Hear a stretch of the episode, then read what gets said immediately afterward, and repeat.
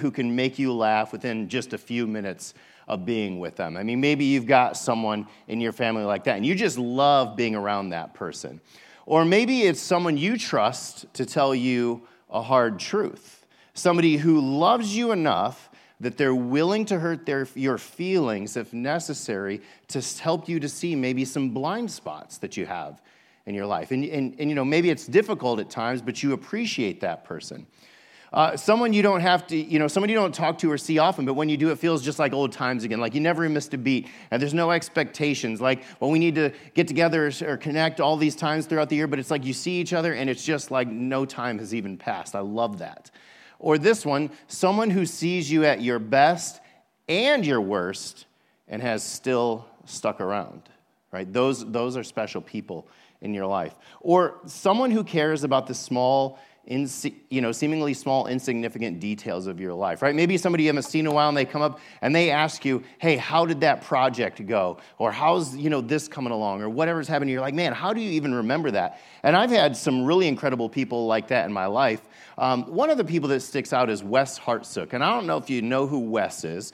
He goes to our Sandusky campus. He greets on the north side of the building on the, on the 9 a.m. service. And every time I see him, he's always like, hey, what big thing do you have going on? He's always interested, whether I'm doing some running thing or some weightlifting thing or just whatever it is. He's always interested. And it always seems like he cares more about other people than himself. And he's got the best smile, and every single person that comes through that door, he has a kind word. Hey, I love those socks. That sweater looks great. Your smile is beautiful. We're so glad you're here. And he just brings light to everyone's life, right? I think about Bill and Donna Gassett. I don't know if you know who Bill and Donna Gassett are, but they are very important to me. Bill, uh, you know, he was he he discipled me when I first became a Christian. I've said I wouldn't be here on this stage if it wasn't for Bill. And when I first started preaching, I would send Bill. I would record my message. I would send it to Bill and Donna because I appreciated their input. And then one time they said, "Hey, can you come over to the house?" And I was like, "Man, they must have loved this message." And they lovingly, graciously just ripped it apart, right?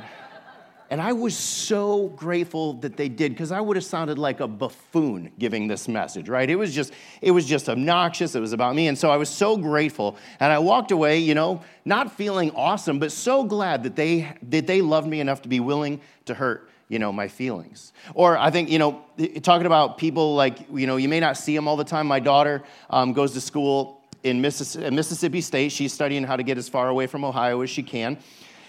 And uh, she came home last night and she walks in the door and it's just like she's never even left. And, you know, she's awesome. I got the greatest text message ever from her this week. She said, Dad, when I get home, can we watch The Fast and the Furious together? And I was like, yes, absolutely. We sure can. So it's people like that you just love having in your life. It's, it, it, it's wonderful. And the reason that I'm talking about that is because Last week, we launched this message series called Just in Time, and we saw how the coming of Jesus was at just the right time in the history of humanity. But not only was it at just the right time, Jesus was just the right person to come. He was the only person who could have come for us like he did and do for us what we could not do for ourselves. And so today we're going to be back in our core passage, which is Galatians chapter 4, verses 4 through 7. So if you have your Bible, go ahead and open it up there. If you'd like to pull out your phone and use the YouVersion app, and I'll also have the text on the screen for you. But here's what it says in Galatians chapter 4, verses 4 through 7. It says, When the right time came, God sent his son, born of a woman, subject to the law God sent him to buy freedom for us who were slaves to the law, so that he could adopt us as his very own children. And because we are his children, God has sent the Spirit of his Son into our hearts, prompting us to call out, Abba, Father. Now you are no longer a slave, but God's own child. And since you are his child, God has made you his heir. Man, powerful words, powerful words. Well, we want to focus on the second half of verse 4, where it says that at the right time, God sent his son, born of a woman. You see, God sent his son, right? This statement says that God took the initiative on our behalf, right? He saw our condition as broken, fallen human beings, and he did something about it, which is amazing. I mean, think about it. Ever since the beginning of time, the very first two humans decided to turn their backs on God, right? And every single person who has ever lived has had that same genetic human deformity called sin that causes us through our attitudes and through our words and through our behaviors to turn our back on this holy, perfect, and righteous God who created us. This God created you and me for Him, for His purposes, to be in a loving relationship with Him. And every single one of us has said, you know what, God, you can go kick rocks. I want to be in control of my own life. And if God was going to be fair, right? Because I think I've heard it before. People go through difficult things and they're like, I don't understand why this isn't fair. I'm like, man, if God was going to be fair, he could have looked at all of us who had turned our backs on him and said, wiped his hands clean, and in his justice said, okay, you're on your own. And every single person who ever existed would have been cast away from him, separated from God eternally. But he didn't. He looked at me and he looked at you, and he decided to send his own son to this broken world. And this verse is also a statement about the identity of Jesus. And it gives us one of the reasons why Jesus was just the right person. Jesus was just the right person because he was both fully God and fully human. You see, you see, eh, eh, so Jesus was God, but why does that matter? Why does the divinity of Jesus matter? Well, there's a few reasons here. And one is this that it gives us a clear picture of who God is, what he's like. And to expound on this a little bit, I want to take us to the book of Hebrews, chapter 1, verses 1 through 3, where it says this The Son radiates God's own glory and expresses the very character of God, and he sustains everything by the mighty power of his command. If you want to know, if you've ever wanted to know what God is like, all you have to do is look at Jesus. How, he, how, how does Jesus relate with sinners? How does Jesus relate with the self righteous? How does Jesus, what does Jesus do for those who are broken and hurting and sick? How does he act? What does he say? That is who God is. Because sometimes it's hard, right, to imagine this God, right, who oftentimes, if we're honest, seems off in the distance, someone, a God who we've never seen face to face. Uh, but that's part of the reason that we celebrate Jesus and that he came at Christmas because he came to give us a clear picture of who God the Father is. The text tells us that the Son radiates or emits or displays God's own glory and expresses the very character of God, right? I don't know if you've ever seen this, but maybe you've seen yourself in your kids. You're like, yeah, unfortunately, right? Maybe it's good, maybe it's bad. Or maybe you've met someone and you see their kids and you're like, oh my goodness, it is very obvious that that is your child, right? Whether good or bad. Well, Jesus radiated the glory of God, but he wasn't just reflecting God, Jesus is God. Not like God's character, he had God's character because Jesus is Emmanuel, God with us.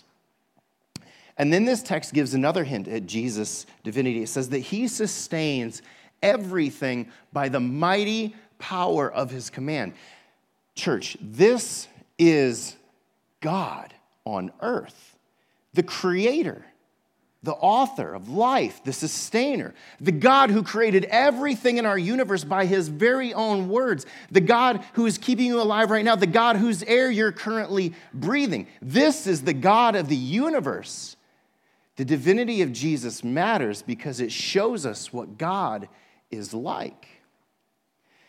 So Jesus came at the right time, and Jesus was the right person, first because he was God.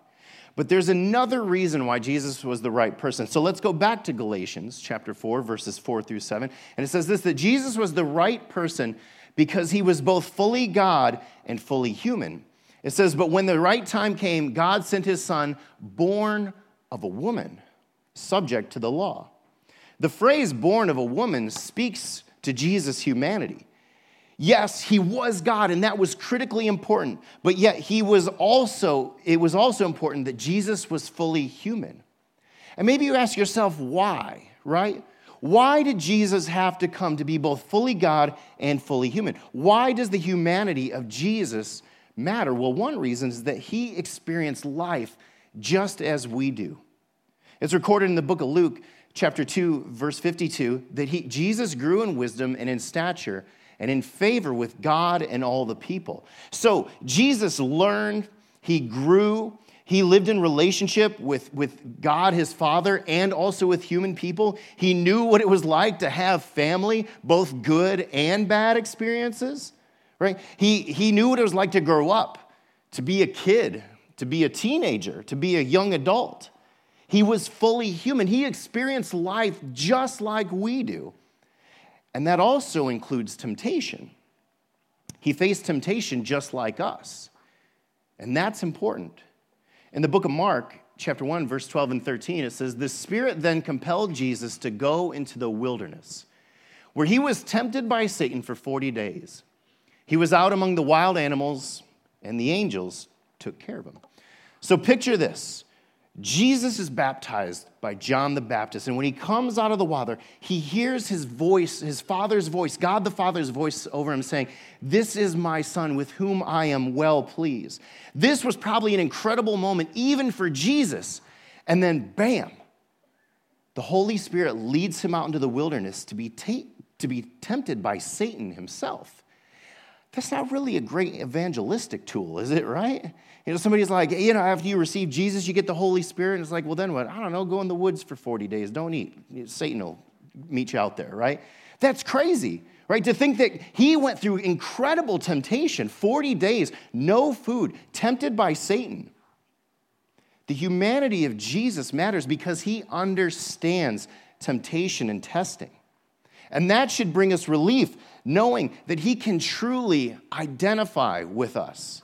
Jesus was not some holy figure who was just immune to all of the things that we are tempted by. No, he was tempted as well.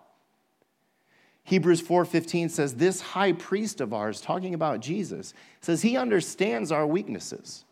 He understands. Because he faced all of the same testings we do and yet what? He did not sin. I love the way that this author, Chad Bird, puts this. He says, We have a God who knows intimately what it is to feel a heart breaking, hot tears running down his cheeks, and blood flowing from gaping wounds. He knows what it's like to be both loved and hated, as well as betrayed. There's no human emotion foreign to his experience. There's no human need that he has not felt pressing into his soul. Jesus is our fully divine and fully human God. That's incredible to know that Jesus experienced every single thing that we experience or can experience in our life. And there's one more reason why the humanity of Jesus matters. Why it was critical for him to be fully human. Why it was why he needed to have a physical body like you and I. Because then he could offer his body. Here again, it says in Hebrews 10, verses 4 through 5 For it is not possible for the blood of bulls and goats to take away sins. That is why when Christ came into the world, he said to God, You did not want animal sacrifices or sins, but you have given me a body to offer. You see, the Old Testament law required sacrifice for the forgiveness of sins, right? But the text here tells us that this, that this blood of bulls and goats could never truly take away our sins. It could cover them for a time, but that's why Christ had to come into the world. Sacrifices showed us the severe nature of sin and how they truly separated us from God. That's why Jesus had to come. This great resource called gotquestions.org says this His divine nature made him, made him fit for the work of the Redeemer. His human body allowed him to shed the blood necessary to redeem. No human being with a sin nature could pay such a debt. No one else could meet the requirements to become the sacrifice for the sins of the whole world. He came and he offered his body. He was the perfect Lamb of God, the perfect sacrifice slain for the sins of the entire world. And not in just some general way, but for your sins and for my sins. He had to be fully human so that he could understand us, identify with us, but also so that he could give his body, his life for us, both man and God. This matters because if Jesus is truly God, then his actions, his death on the cross for us, they are sufficient. Look at the end of Hebrews 1 3, what it says. It says, When he had cleansed us from our sins, he sat down in the place of honor at the right hand of the majestic God in heaven. So it says, When he cleansed us from our sins. Now, what that means here is that it's implying that we can't cleanse ourselves, right? Now, this is a common thought. Um, a lot of, you know, a lot of this, it's, it's sort of, you know, a lot of people lead the whole thing with God, right? Is there's this set of cosmic scales that you've got to keep balanced, right? Or at least weigh into the good. So we try, you know, some people think, well, you know, I'm a pretty good person, right? That's a very common belief, all right? The Bible is very clear that that's not even a little bit true. But it's sort of like, yeah, sure, I've done some bad things, but I've also, you know, done some good things. I've tried to be a good parent. I've tried to do all of these things right. But, but we understand that in our real world, that doesn't that doesn't follow logically. I mean, think about this. If I go and rob a store, right, at gunpoint, I take all the money out of the cash register, all right, and then I go and I give the money to a charity.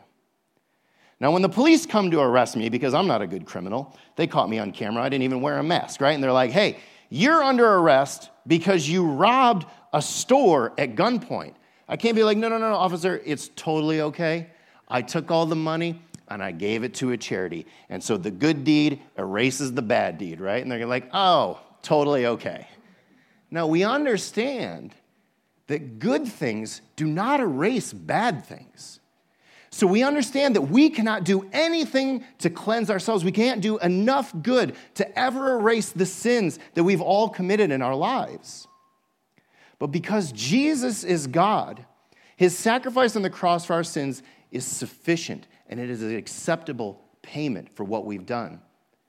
This is why, after the cross, Jesus sat down at the place of honor. It was a sign, it was the stamp, it was the seal of approval to say that his work was done, it was completed, and it was accepted. And we can be forgiven because Jesus was God and he was the divine payment for our, on our behalf.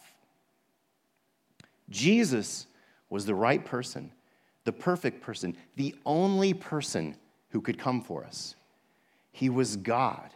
He was fully God, but he was also fully human. Jesus came just in time for Christmas. Just the right time, just the right person, just Jesus. It makes all the difference when you have the right people in your life, right? But there's a big question Do you have Jesus? So, as we close this service this morning, I want to take a few minutes to reflect and to pray. Take a few minutes right now to thank God for some of the, the, the just right people that He has brought into your life. Let's take a moment to do that.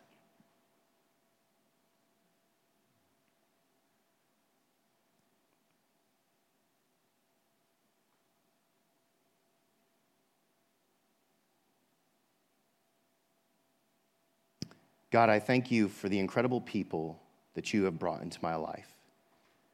God, I would not be the person that I am without those people. God, I have seen time and time again that you have chosen to work through your body, through your children, through the church. We are grateful for that. In your name, amen. Now, what I want you to do this week is if there was somebody that came to mind, would you just consider sending them a note of encouragement, or a text message, or a call, just as a way to say thank you. Now, even with the best of friends, the best of family members, I want you to remember this. No matter how amazing a person they are, they'll never fulfill every need that you have all of the time, right? There's gonna be moments when they're gonna miss your call. Let's be honest, there's gonna be moments when they ignore your call. There's going to be moments when they don't come through on a promise, when they don't follow through, when they hurt your feelings, when they break your trust, or perhaps you're separated because of a change of location or a loss of life. Some people in this room probably know the pain of losing your person. But Jesus' promise is that he will never ever forsake us or leave us. At the end of the day, no one else has come from heaven to earth for you, and for you, and for you, and for you. No one else has ever given their life on a cross for you. It makes all the difference when you have Jesus in your life, which then leaves a really, really big question Do you have a relationship with Jesus? Maybe you do. And so, what we want to do is we want to take time to thank God for sending his own son, Jesus, who was the perfect person for us.